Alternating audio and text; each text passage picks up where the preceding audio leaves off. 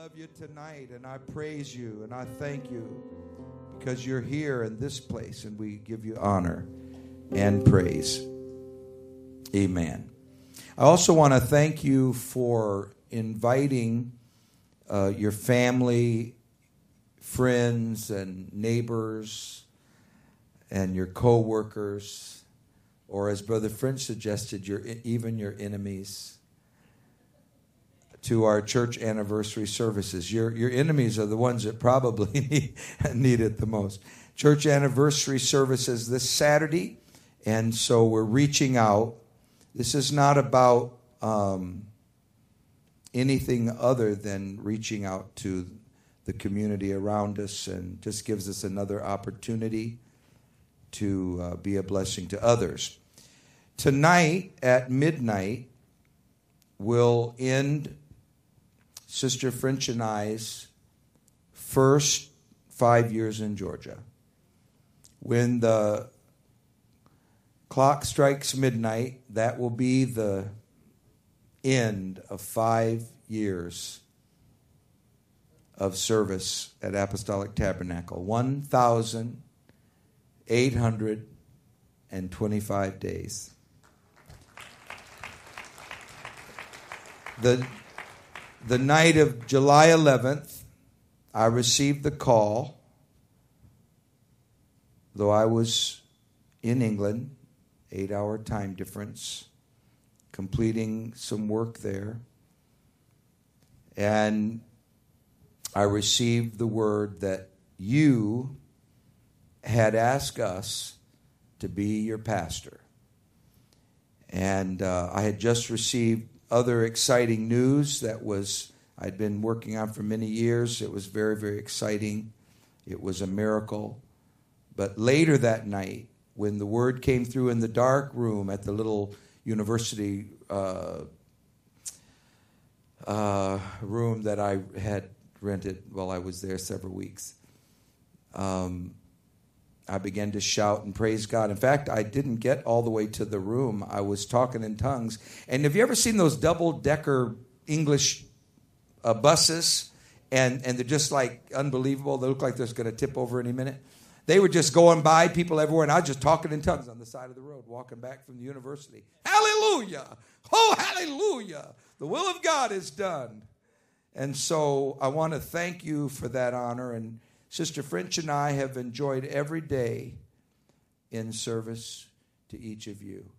It's been the greatest joy. And I mean this, it's not taking away from any of the other wonderful things that we've been privileged to do. I, I never thought we would, never gave a thought that we'd be in Georgia. It never occurred that we'd ever, to me that we'd be in Georgia.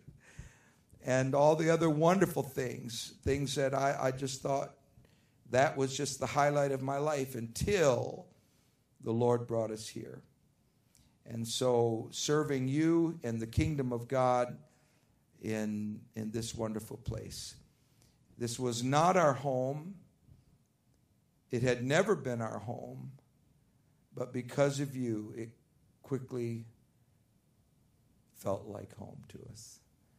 Georgia, I mean, I just feel, I, people, someone asked me at the camp, first time in the five years that I've been here, where where are you from? Because of my accent. Do I have an accent, Sister French?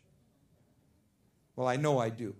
But I certainly don't have a southern accent. I have tried, and it, I just really don't want to do that. I've people say, well, why don't you talk? Okay, I can talk. Uh, I can't. Now, Brother French can imitate any any uh, kind of an accent he wants. I can't. I don't know why I can't do it. I just I can't do it. I did just what I how I sound's how I sound.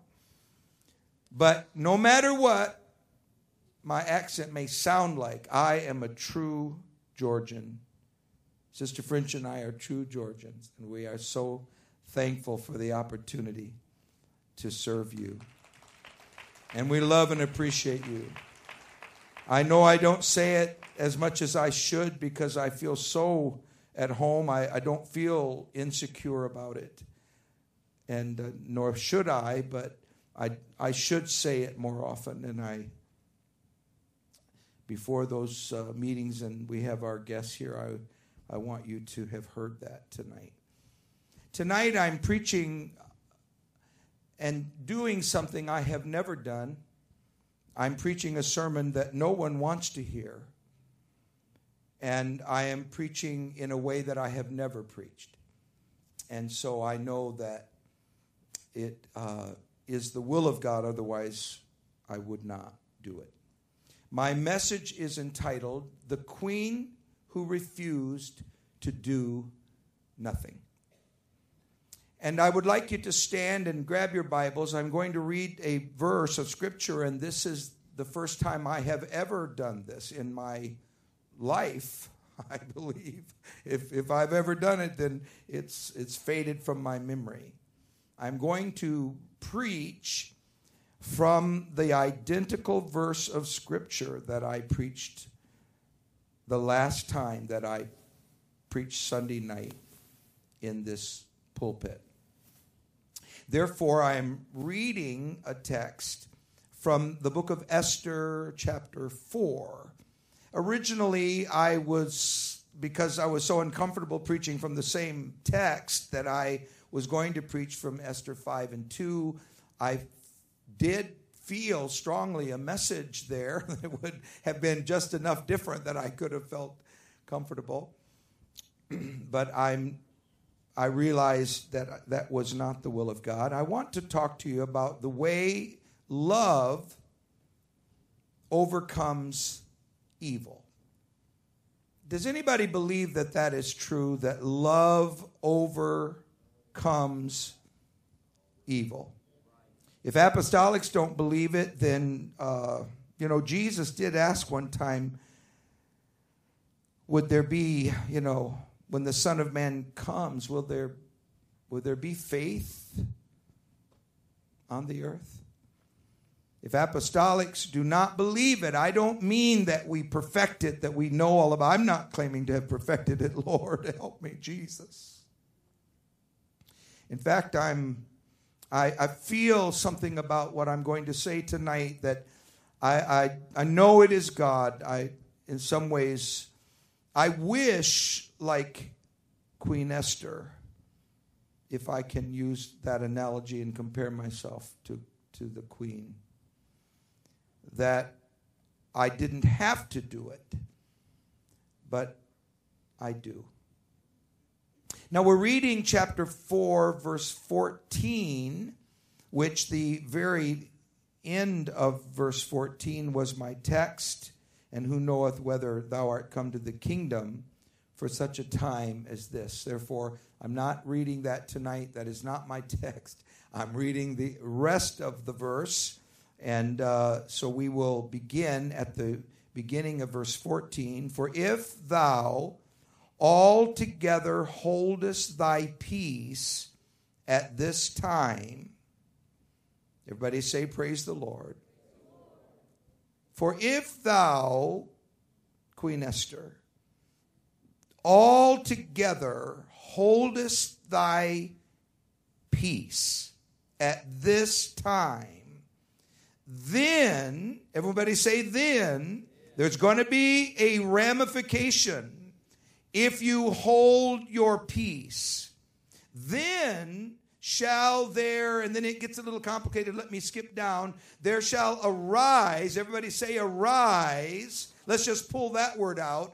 Another place. Are you able to follow me? Look at look at your Bible again. Is it up here? Okay, look up here then. That's even better. All right? Now look look at these words with me. If thou altogether holdest thy peace at this time, then shall there, and then it goes a, a little a few down a few rivulets, arise. Here, here's the flow of the of the Hebrew. Then shall there arise. See, I'm skipping a little bit, bit there. Another place. How many knows that God is always able, no matter what the circumstance is? Does anybody believe tonight that God can do anything?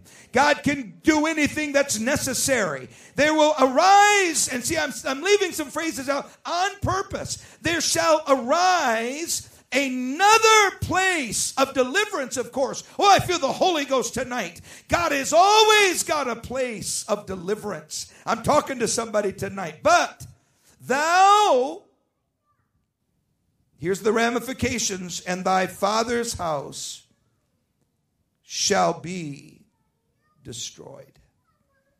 The queen who refused to do nothing.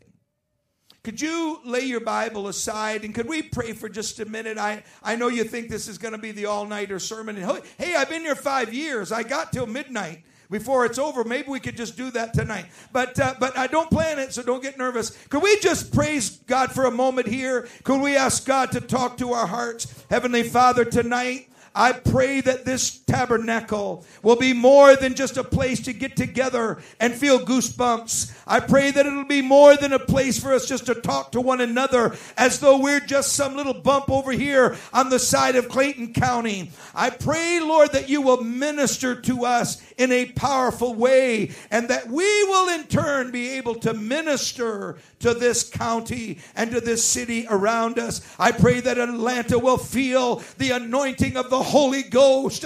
I pray for our leaders. I pray, God, that the glory of God will touch the king and the queen and all the way down. I ask God, I know the devil says it can't be done, but we believe, Lord, that you will help us if we simply will not hold our peace. And we give you praise for it. And everyone said, in Jesus' name. Praise God, praise God, praise God. Amen. You may be seated. Thank you, thank you, thank you.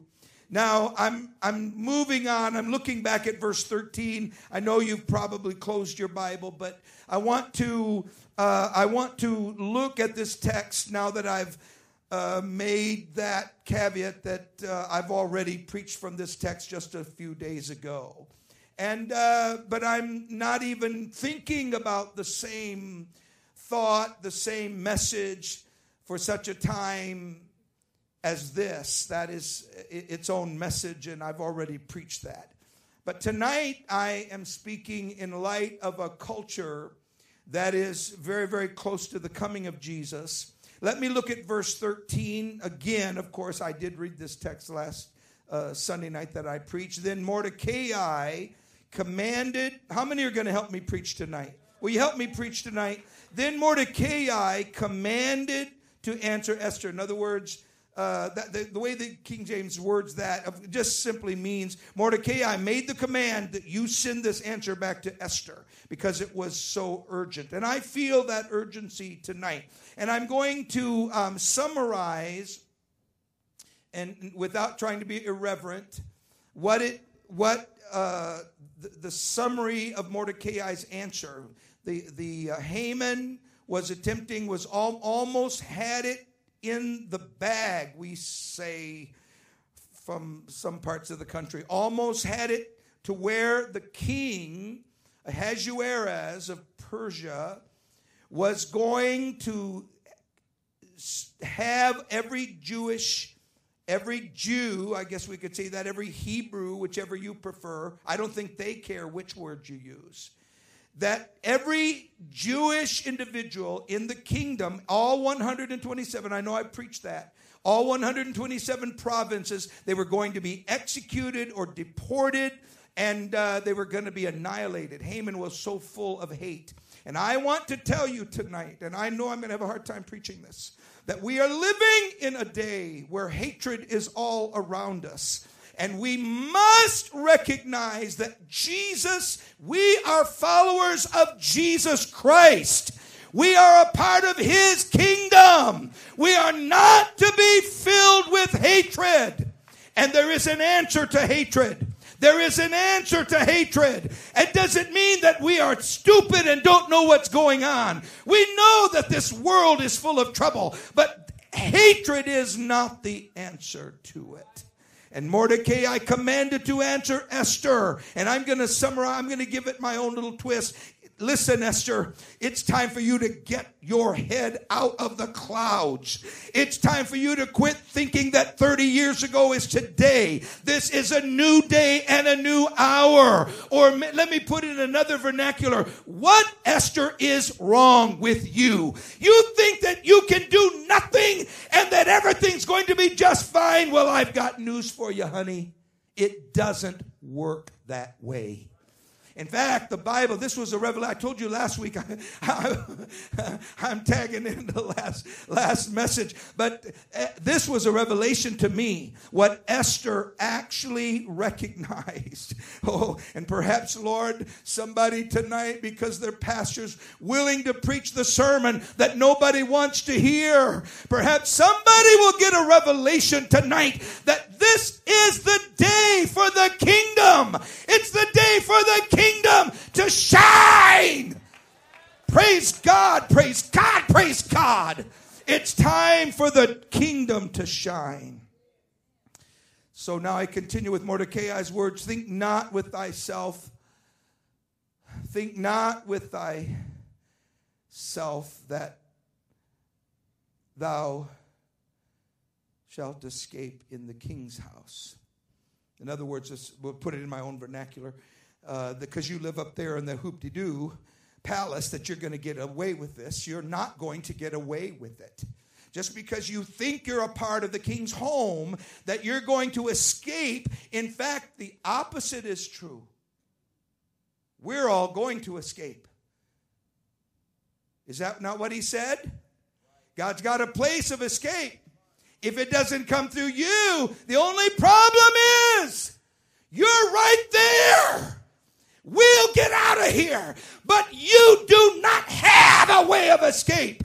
You will be killed right there in the palace. You will not even get out of there because it isn't possible.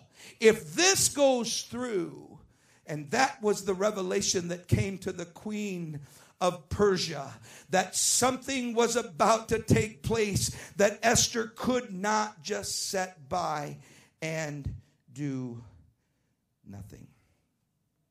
Like it was easier to do nothing.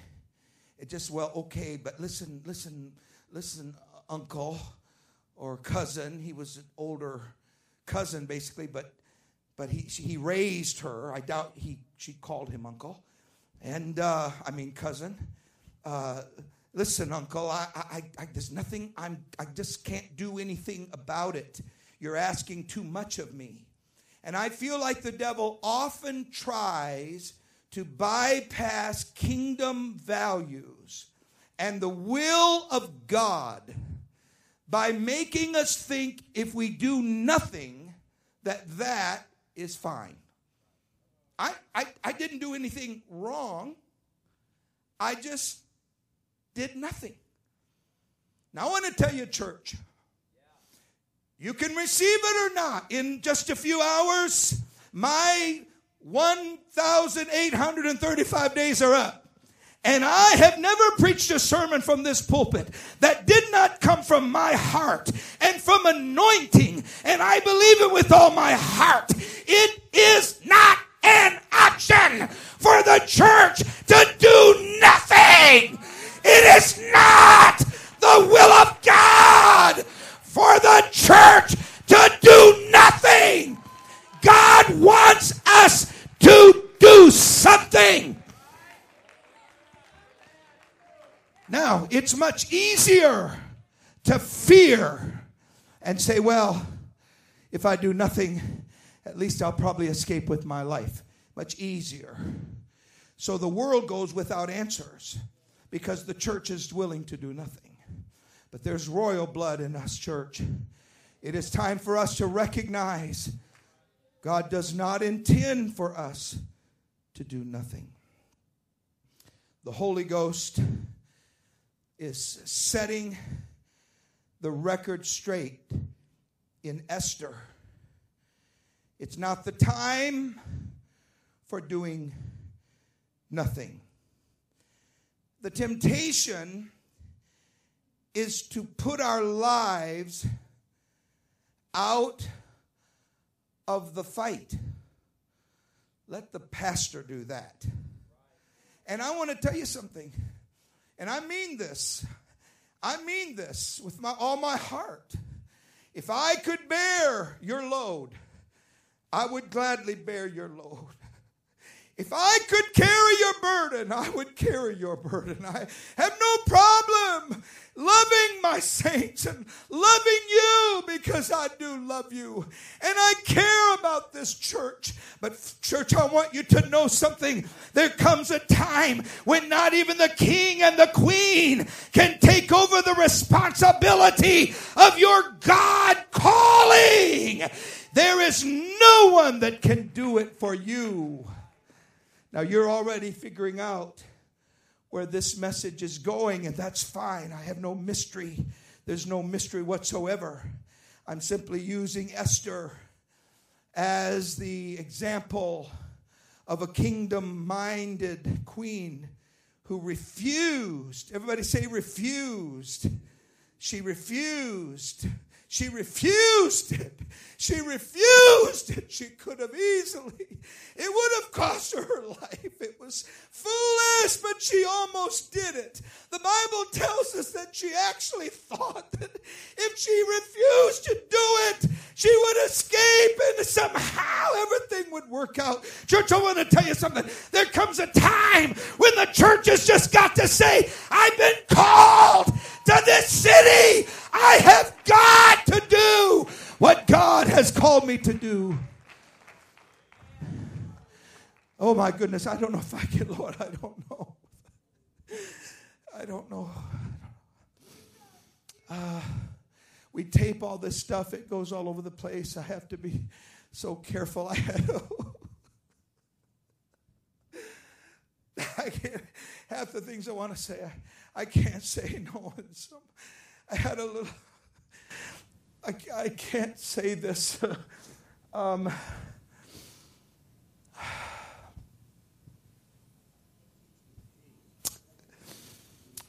I'm going to say it, but help me to be careful.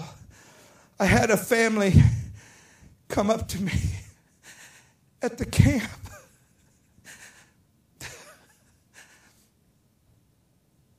And I don't like weeping. I don't want to weep in front of you. I try my, I'm weepy, and I, it takes all my energies to not be overcome sometimes with the feeling and the emotion. But this family came up to me and said, Brother French, do you, you don't know us, but we listen to you every week. Would you please sign our Bible? I've signed lots of Bibles all over the world. I just love it. Sometimes I write real sloppy and I love signing Bibles. He said, but our little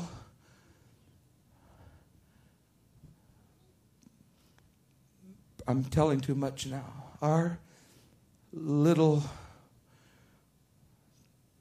child listens to your preaching every week. We just turn it on, the computer, and then we talk about it. And I thought, oh, Lord, help us. And all I could think of was, what in the world did I do the last time? And this little little one, they wanted me to sign it to this little child. You know, church, we need to have our motives pure. I need to have my motives pure because people are depending on me.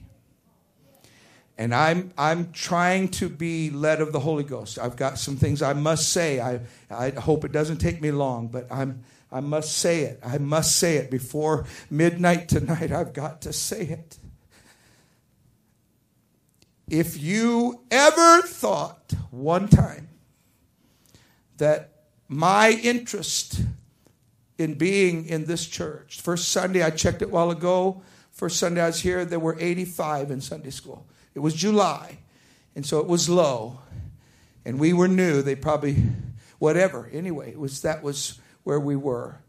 And sometimes be up, sometimes it'd be down. I, a couple times it was way down that summer. And we said, all right.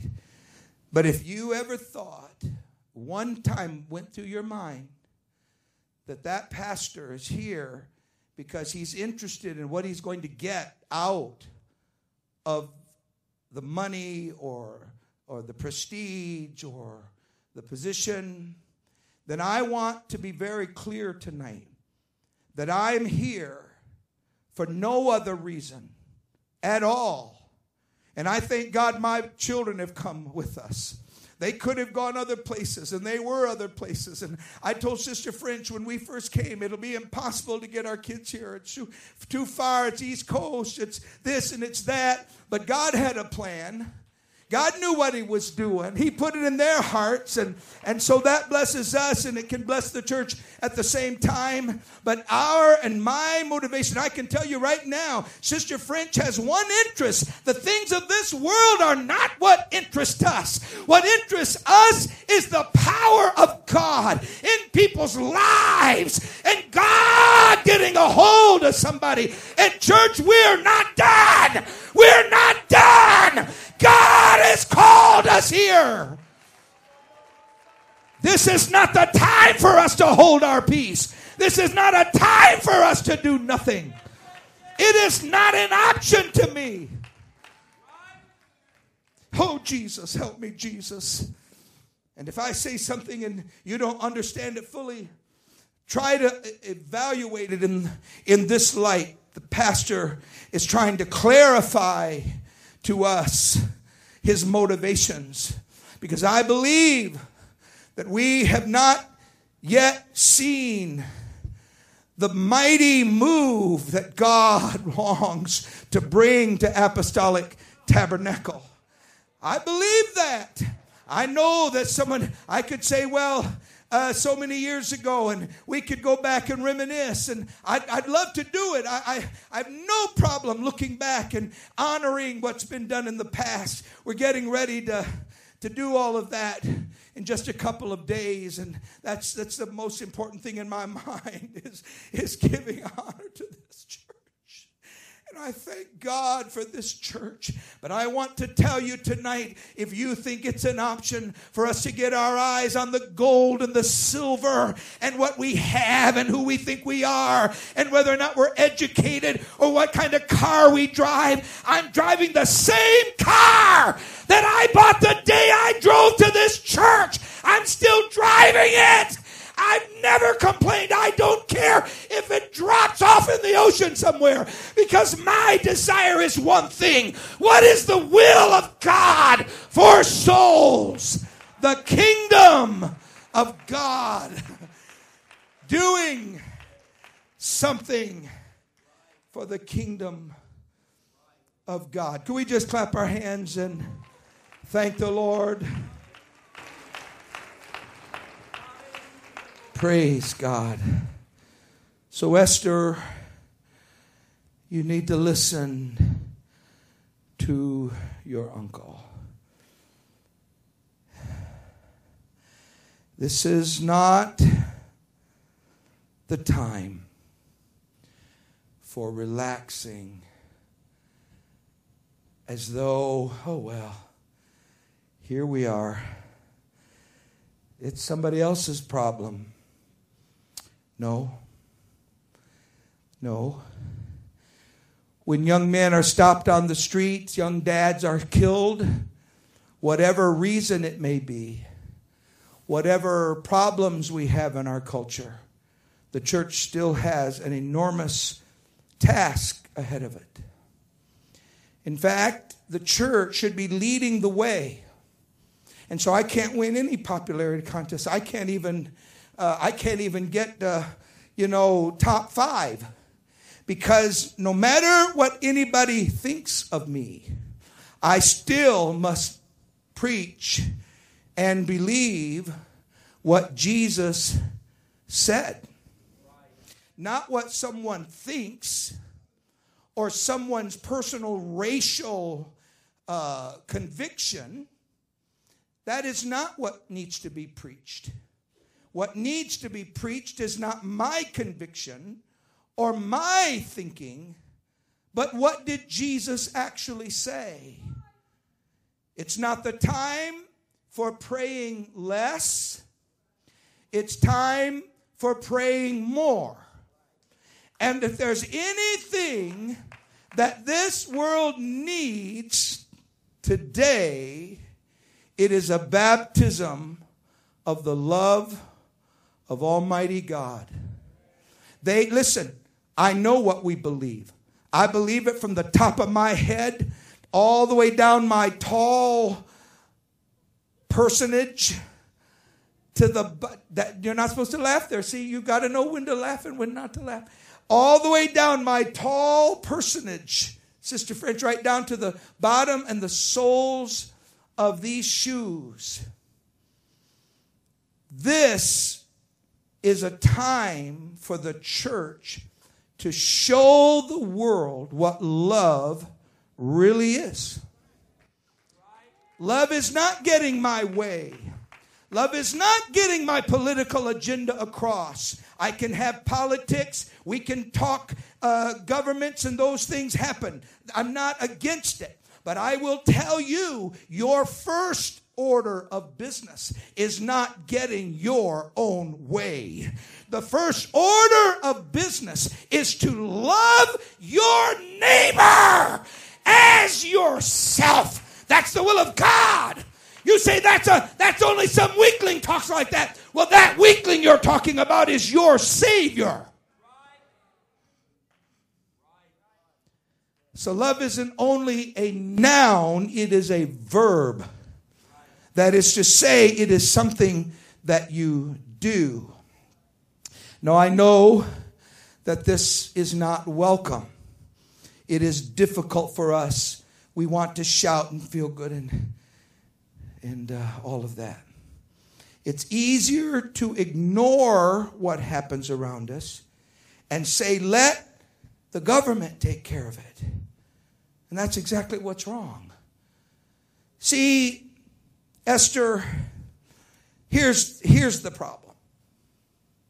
That little scenario of let the king take care of it isn't possible.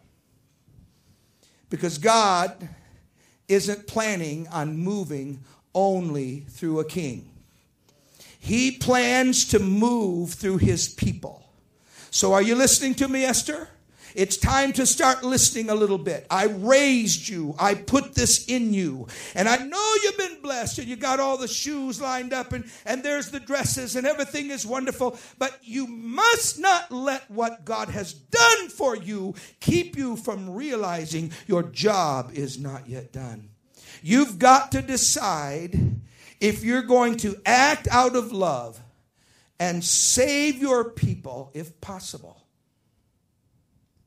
Or are you going to believe a total fabrication that doing nothing is an option? That's what Esther was faced with. Doing nothing, that's an option.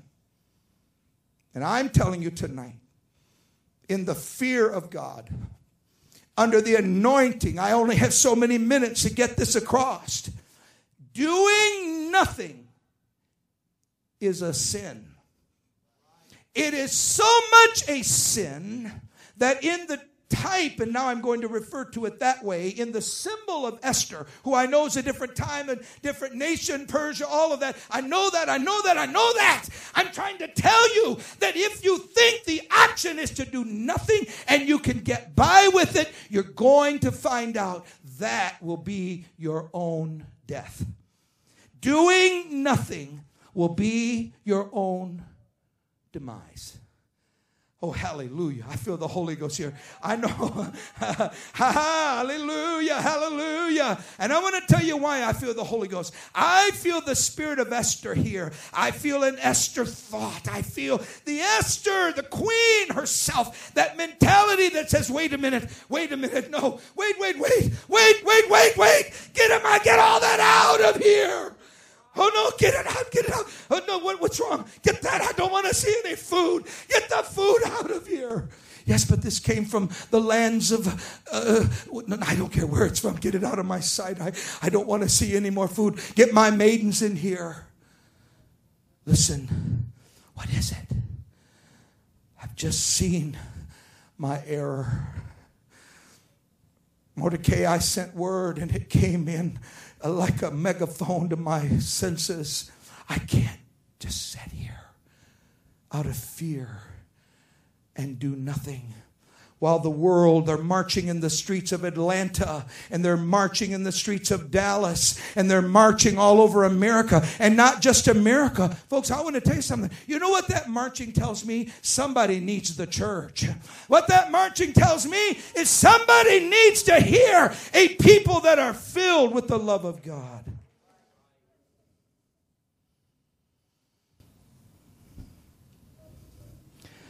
So doing nothing is not an option. If you hold your peace, you do know that's just an ancient, well, I mean, we still say it, but it's it's an ancient. It was both the Greeks, the Latins, and the Hebrews. They all used the ancient, the whole ancient world used it.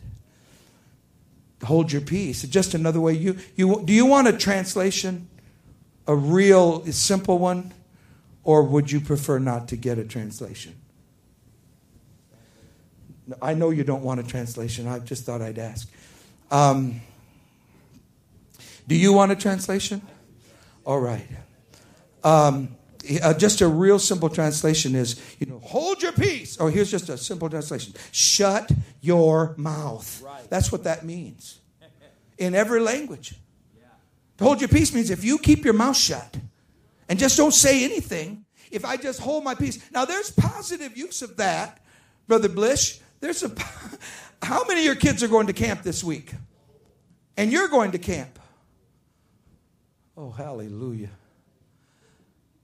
And Jessica's on vacation. Hallelujah. So we know that the Bible has lots of times when it says, you know, if you know, you hold your peace. That, that can be very positive. And that's not condemning the phrase. I'm just simply saying that it basically means if you keep your mouth shut, if you hold your peace and you don't say anything at a time when something ought to be said, even though somebody surely in the world is going to resent it, you are sealing your own fate by shutting your mouth. You are signing your own death warrant, someone has said. So let me use that expression. But the, but the, uh, the purpose of God is that the enemy, that is, Haman, wants the queen dead more than all the rest. So really, it wasn't just about whether the Jews were going to be killed. And, and I've often wondered, how did Mordecai know? I mean, of course, faith. That's the only way he knew. There was no other option. Mordecai came to Esther and said, this is our only option. And then when she said, I may just keep my mouth shut, he said, that's not an option, because you'll be the first one to die. The rest of us will be delivered. That had to be faith. There was no other option that Mordecai knew about. If he did, he never told us about it. And I want to tell you something else. This is a day when the devil hates holiness. He hates the name of Jesus. And he would love to destroy this truth, but he cannot do it if we will speak the truth. Not as long as you love it. The devil can't touch you when you speak his name. When you praise him, the devil can't get in. Jesus said, the gates of hell shall not prevail against it. Don't you see? It's time for the church to do its greatest act, and that is love somebody's soul. When we love the people that God has put in our path, Satan gets so mad, he says, come on, come on, hate him, hate him. Come on, think of some smart-aleck thing to say. The devil wants you to sneer and wants you to think that you've been, oh, you didn't get all you should have got, so you're poor you, poor you, and in some way make you believe that loving is not as powerful as Jesus said that it is. And so it's time for the church to love souls. It's time to love the truth. Does anybody believe that tonight? It's time for us to love the truth. Doing nothing, not preaching it. What would you think of a preacher that would not say how you had to be baptized? You know how many times I get criticized for preaching that you must be buried in the name of Jesus? You know how many professors, how many university people that have said that is the most narrow-minded thing I have ever heard of. I went to a university one day. I stood in front of forty professors at a university, and they asked me right to my face, do you believe we all need to be baptized? They were Christians. And the tears just, and someone asked me about it at this camp, this is fresh on my mind, just started running down my face. And I said, I used to be a member of this church. I was not baptized in Jesus' name. I got baptized in Jesus' name. Naturally, if it's essential for me to do it, I mean, unless you think that I'm a greater sinner than everybody else, if you think that, well, then you can work from there. But it, otherwise, if it's important for me, then it's important for you. Of course, you must be buried in the name of Jesus Christ. And we could debate it all day long. Oh, it doesn't matter. What of us said, but Talbot, you, you, you know Greek, you know Hebrew, you teach Hebrew, you know that. The Hebrew professor got up and said, uh, but what about this? And then I said, I understand that. I understand that. We can debate it. We can talk about different ways people think. But in the end, I'm telling you right now, and tears just running down my face, I'm telling you right now, they wanted to know why the Jesus Name Church was growing faster than my former denomination. And I had proof. We were looking at it. I had it up there on the big old screen. And we were showing the rates of the two groups. They're the largest Pentecostal church in the world, and we're the fastest growing Pentecostal church in the world because we are preaching the name of Jesus Christ, and we are unashamed of it. So it's not a time for us to do nothing. Neither is it an option. And Esther finally received that revelation, and she called a fast right there in the palace of Shushan. And I mean, she told her maids not a bite, not a drop of water. And I expect all of you, she said, every one of you. It's a sad day when the pastor can ask a church to fast and pray, and people that are supposed to be Holy Ghost filled would say, I'm far too busy to fast or pray. When all you were asked to do was maybe at least one glass of something and one little bit of time during the day. Now, of course, this church is going to fast and pray. But I want to tell you something, folks. This is not a time for us to be thinking the devil's got the upper hand. The devil is not more powerful than prayer. There's no hatred that is more powerful than prayer. Hallelujah. Let's clap our hands one more time. Thank you, Jesus. Everybody in Persia. The queen said, every one of you Jewish people, I expect you. I'm saying it on purpose because I've just called to fast myself. It had zero to do with this message. The Lord had already dealt with me about this before I decided to preach from the same text. I expect all of you, even these here, all my maids, who, by the way, you just think of it, the inner circle of the king. You think they were accustomed to not eating for three days without a drop of water? Even now, I know apostolics that, that have a real struggle with going three days without a drop of water. A couple really tall apostolics that I know really struggle with that. And sometimes one of them, a great preacher I know, well, he's really not that great, but he, he is a preacher. He smells grits. In fact, all he has to do is call a fast. Let me tell you what he does. It's pitiful. He calls a fast, and then he says, give me a little extra of that. Because he knows in the morning, uh, give me twice of that. And how, what kind of, how many different desserts do we have? Well, we have ice cream. Okay, I'll take ice cream. And what else? Pitiful.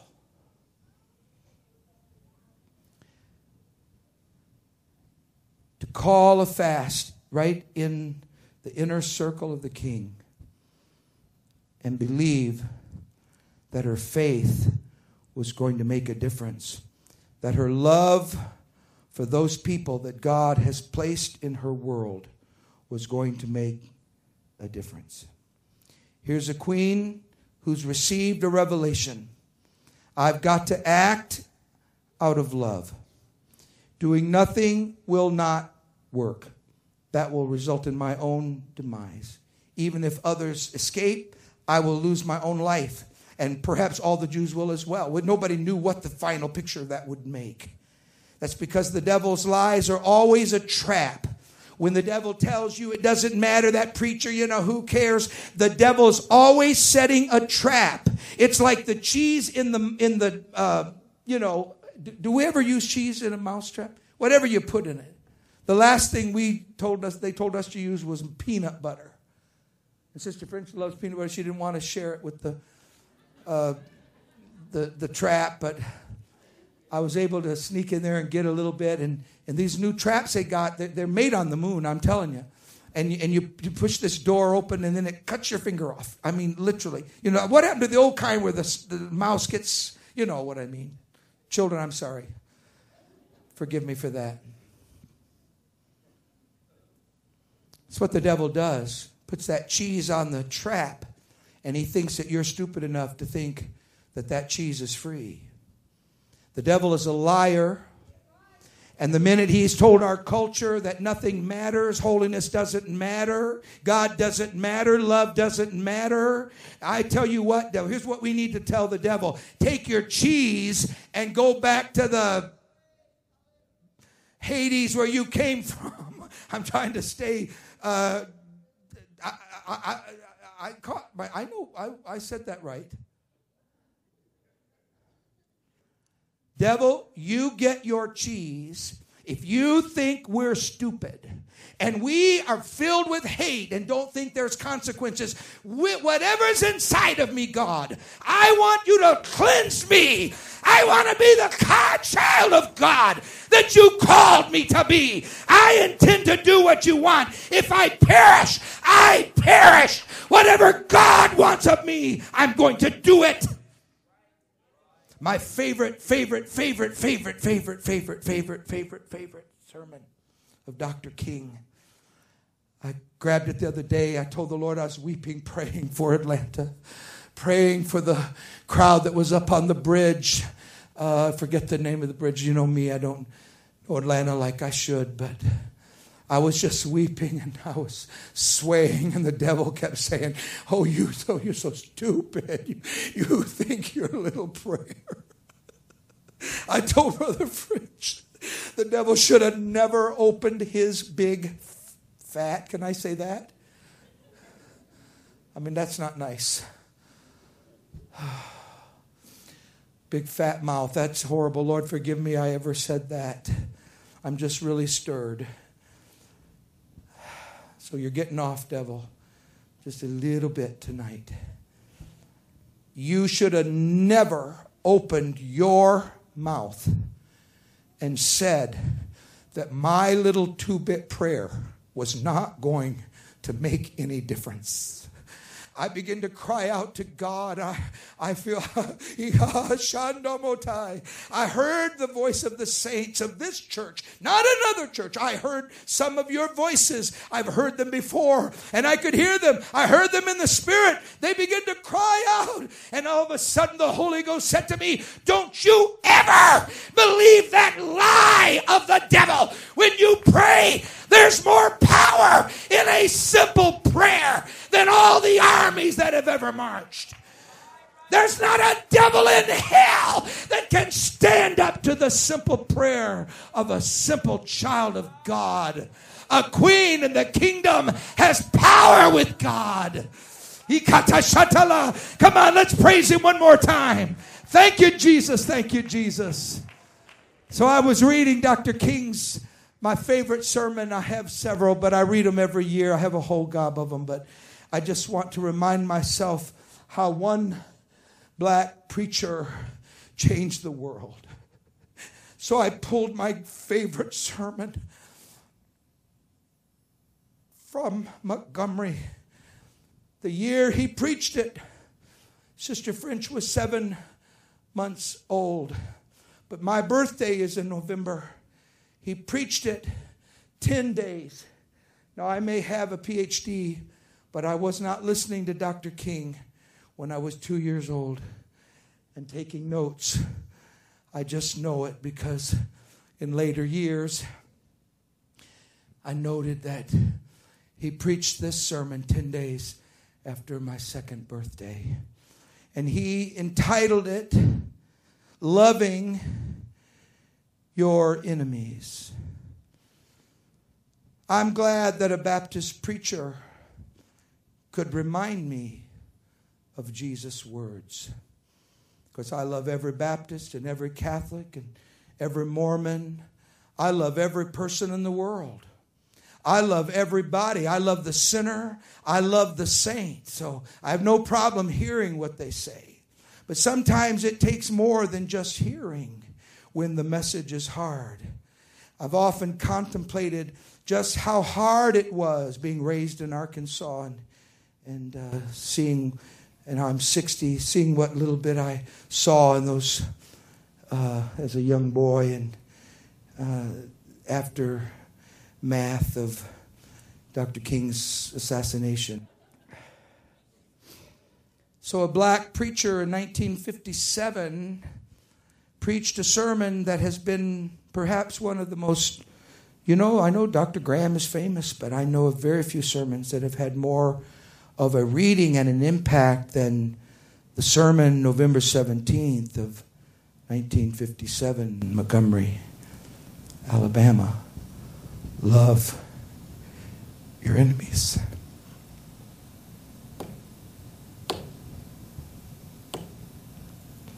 Of course, that's just a quote of Jesus. That's all that is.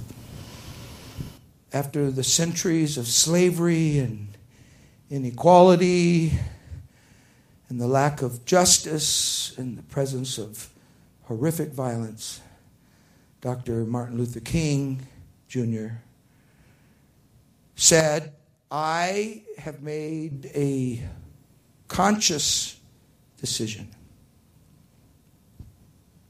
to follow the words of Jesus. Don't think he wasn't, ho, ho, the people that tried to convince him. That was so foolish.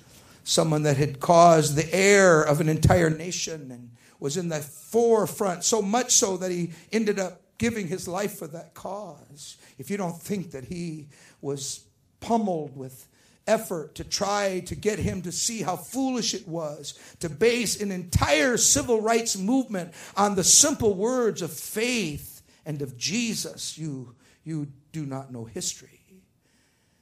That in fact he said, I resolve to follow the words of Jesus and believe his words. Now, it's often been said, I think it's interesting, those who see King as following the, the works of Gandhi, and of course, uh, Gandhi's interesting, and he did change a nation, and it's very, uh, it's to a certain point, of course, we know that King read Gandhi, and we all have read Gandhi. Quite interesting, and perhaps uh, one of the great minds of, of this last hundred years.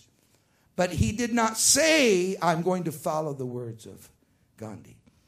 He said, I am following that rather than retaliate and render evil for evil and violence for violence, I choose, I resolve to listen to Jesus. The most famous quote from the sermon uh, that November was this. Darkness cannot, so give me, give me some time here. Let's lift our hands and praise the Lord. Just, I need another moment. Father, tonight, would you let the words of the Spirit sink into our hearts tonight and help us to be an answer to this dark world. In Jesus' name. Here is the most famous quote. Now, there, it's probably not fair to say it that way, but I think most Uh, experts, if we might think of it that way, people who know King best, think of this as maybe his most famous quote. Now, I know that You know, there's a couple others that are far more famous, but this, as far as a sermon, may be the most famous. Darkness cannot drive out darkness. Only light can do that, he said. And he, again, is following Jesus on this. That would have been sufficient if he had just said that. But he did not stop there. He left no room for misunderstanding. And so he is, in a, in a way, chastening all of those who would stop short of Jesus' meaning. He added this little addition. And I add, hate cannot drive out hate. It can never drive out hate. Are you listening to me tonight? You listen to me. You want to know why your marriage is failing? Because hate cannot drive out hate. You want to know why you're having trouble? If you've got hatred that's or some sort of bitterness, you need to turn to the words of the Bible. You need to start saying, wait a minute, you know what? If you could humble yourself and turn your life over to the, the God of the Bible, then all of a sudden something else comes along. Hate can't do it. Only love can do that, he said. I've always admired Doctor King for the fortitude to remain strong in his commitment to loving in the face of some of the most fierce hate ever known. And I believe that two thousand sixteen, there are many of us who need to revisit this eternal truth that love is the most powerful force in the world. You know, and I know that people will say, oh, oh I, I believe in the Sermon on the Mount, but they really do not. Jesus preached in Matthew five, you have heard that it hath been said, an eye for an eye, and a tooth for a tooth. But, verse thirty-nine, but I say unto you, and then he backs up from all of the other many, many other statements. And then he proceeds to detail how to let love guide you in the midst of hate. Church, I want to tell you something. I'm for shouting these aisles. I'm for running up and down, praying people through, wiping your eyes, and not your glasses, but wiping your eyes and, and praising God and dancing and shouting and all the rest. But when you're done, you better be filled up with the love of God. That's who God is. And of course, it's not going to be and never has been easy.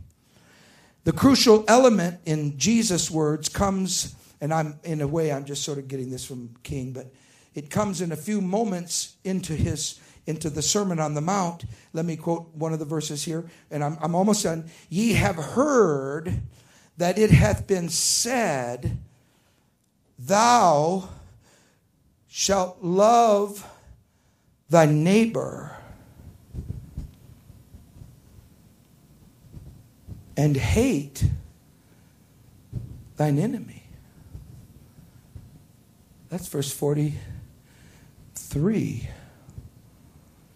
But, Jesus said, and he's setting all of us and them up and the Word of God to receive a divine revelation directly from heaven that has changed this world and changed the church forever. Now, there are a lot of folks claiming they're the church. They're not the church. How many notice there's folks that think they're the church? They're not the church. They're not filled with the Holy Ghost. They're not the church. They're preaching something not even in the Bible. That's their business, but it's not in the Bible. They're not the church that Jesus founded. He set us up with this direct revelation from heaven. Jesus said, but I say unto you, verse forty-four, Matthew five, Sermon on the Mount, love your enemies. Doctor King noted, many persons have argued, I'm quoting him, that this is an extremely difficult command. Yes, sir. I would just say, at the very least, maybe the hardest thing in the world to love people who hate you, to love people that are spitting in your face, to love people that want you dead. In fact, about oh, a pretty good piece of his sermon was about how to deal with it when we got a whole group of people that wished you were dead. How do you love them? I thought that was very interesting. I'm not going to quote that, but it's very interesting. Also, you should notice that the civil rights movement was led by this basic tenet of Jesus. That is to say, he believed, a Baptist preacher. Someone said, well, why not a Catholic priest or why not Gandhi? I don't know.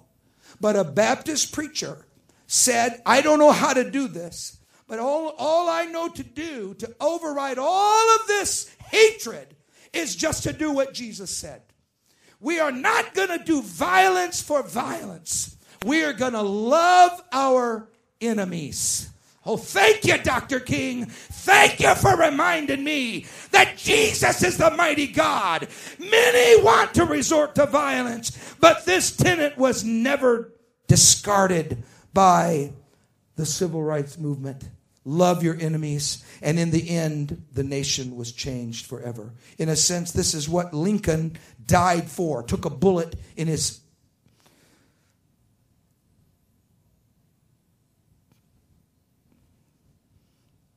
died that fateful morning. The conviction that you had to love everybody. You have to love everybody. Church, you don't have to like this sermon, but it is the truth. You have to love everybody. There's no such thing as hating someone, and God doesn't care. He cares. When you love, you are changing the world. You are changing society. And there is nothing more powerful than loving. Praise God. The conviction that you had to love everybody, not merely your own kind, your own color, or whatever else you want to be divided over. Someone said, well, I'm just so angry. I'm just so upset. You know, and, and, and, and you say, yes, of course. Yes, of course. There's plenty of room for being upset. But in the end, you better find a place to bury that anger in the blood of Jesus Christ. I tell you what, this world may go crazy and they may live like devils, but the church had better be an image of Jesus Christ. Every step we take.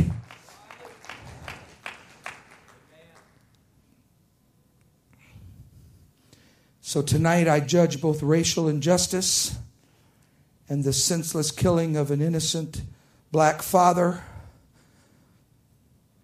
I have already wept my tears for innocent life.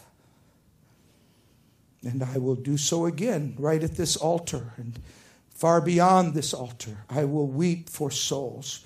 We wept for them before any recent injustice. We have cried out for God to bring his glory and save our, our world. Is anybody praying that God will send revival in our midst? We are praying for God to change lives.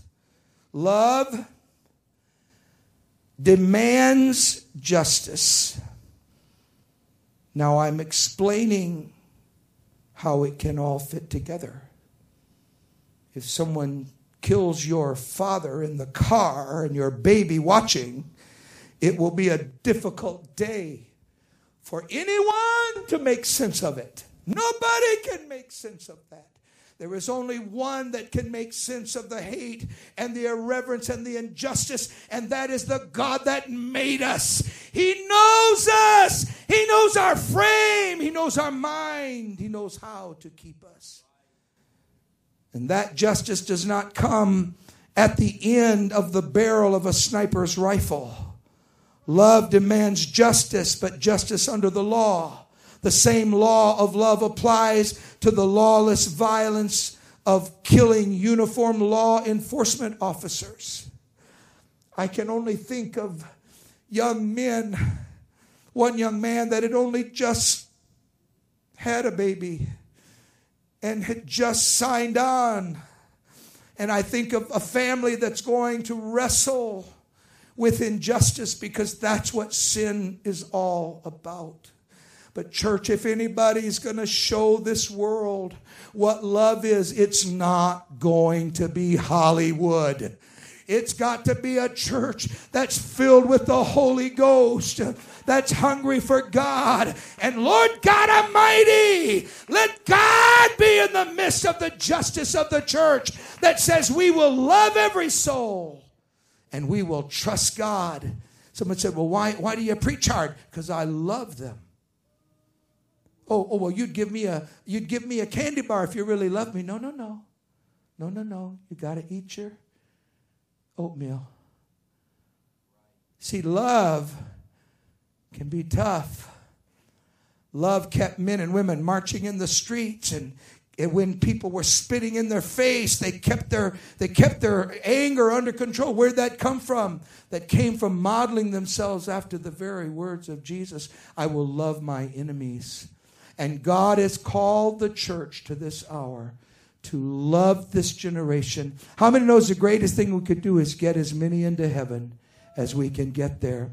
I wonder if you could stand with me all across the building tonight, and I want us to pray. I want us to pray. In the face of the hatred of Haman, Esther made up her mind. She was not going to be dictated to by another man's hatred. She made up her mind. She would walk in and do everything that she could. And here's what she had to do. This is all she had to do. Otherwise, she would be dead before she ever got out of the throne room. She walked in uninvited. And if the king stretched his, the Bible called it his gold scepter, so I assume it was complete gold. I don't know. Otherwise, why would you call it that? If he lowered it just enough to where she could come with her hand, the Bible said she made her haste and she touched the top of the scepter. And the king said, why have you come? I don't really care what it is. You're welcome. You listen to this. I am ready to give you up to half of my kingdom, the entire land of Persia, if that's what you need to take care of whatever it is. And she said, oh no, it's nothing like that. And he welcomed her in. And I feel like tonight that God is wanting to welcome us in to the presence of God. If we can just reach up and, and touch it, touch the, the golden presence of God, we can make a difference in our world.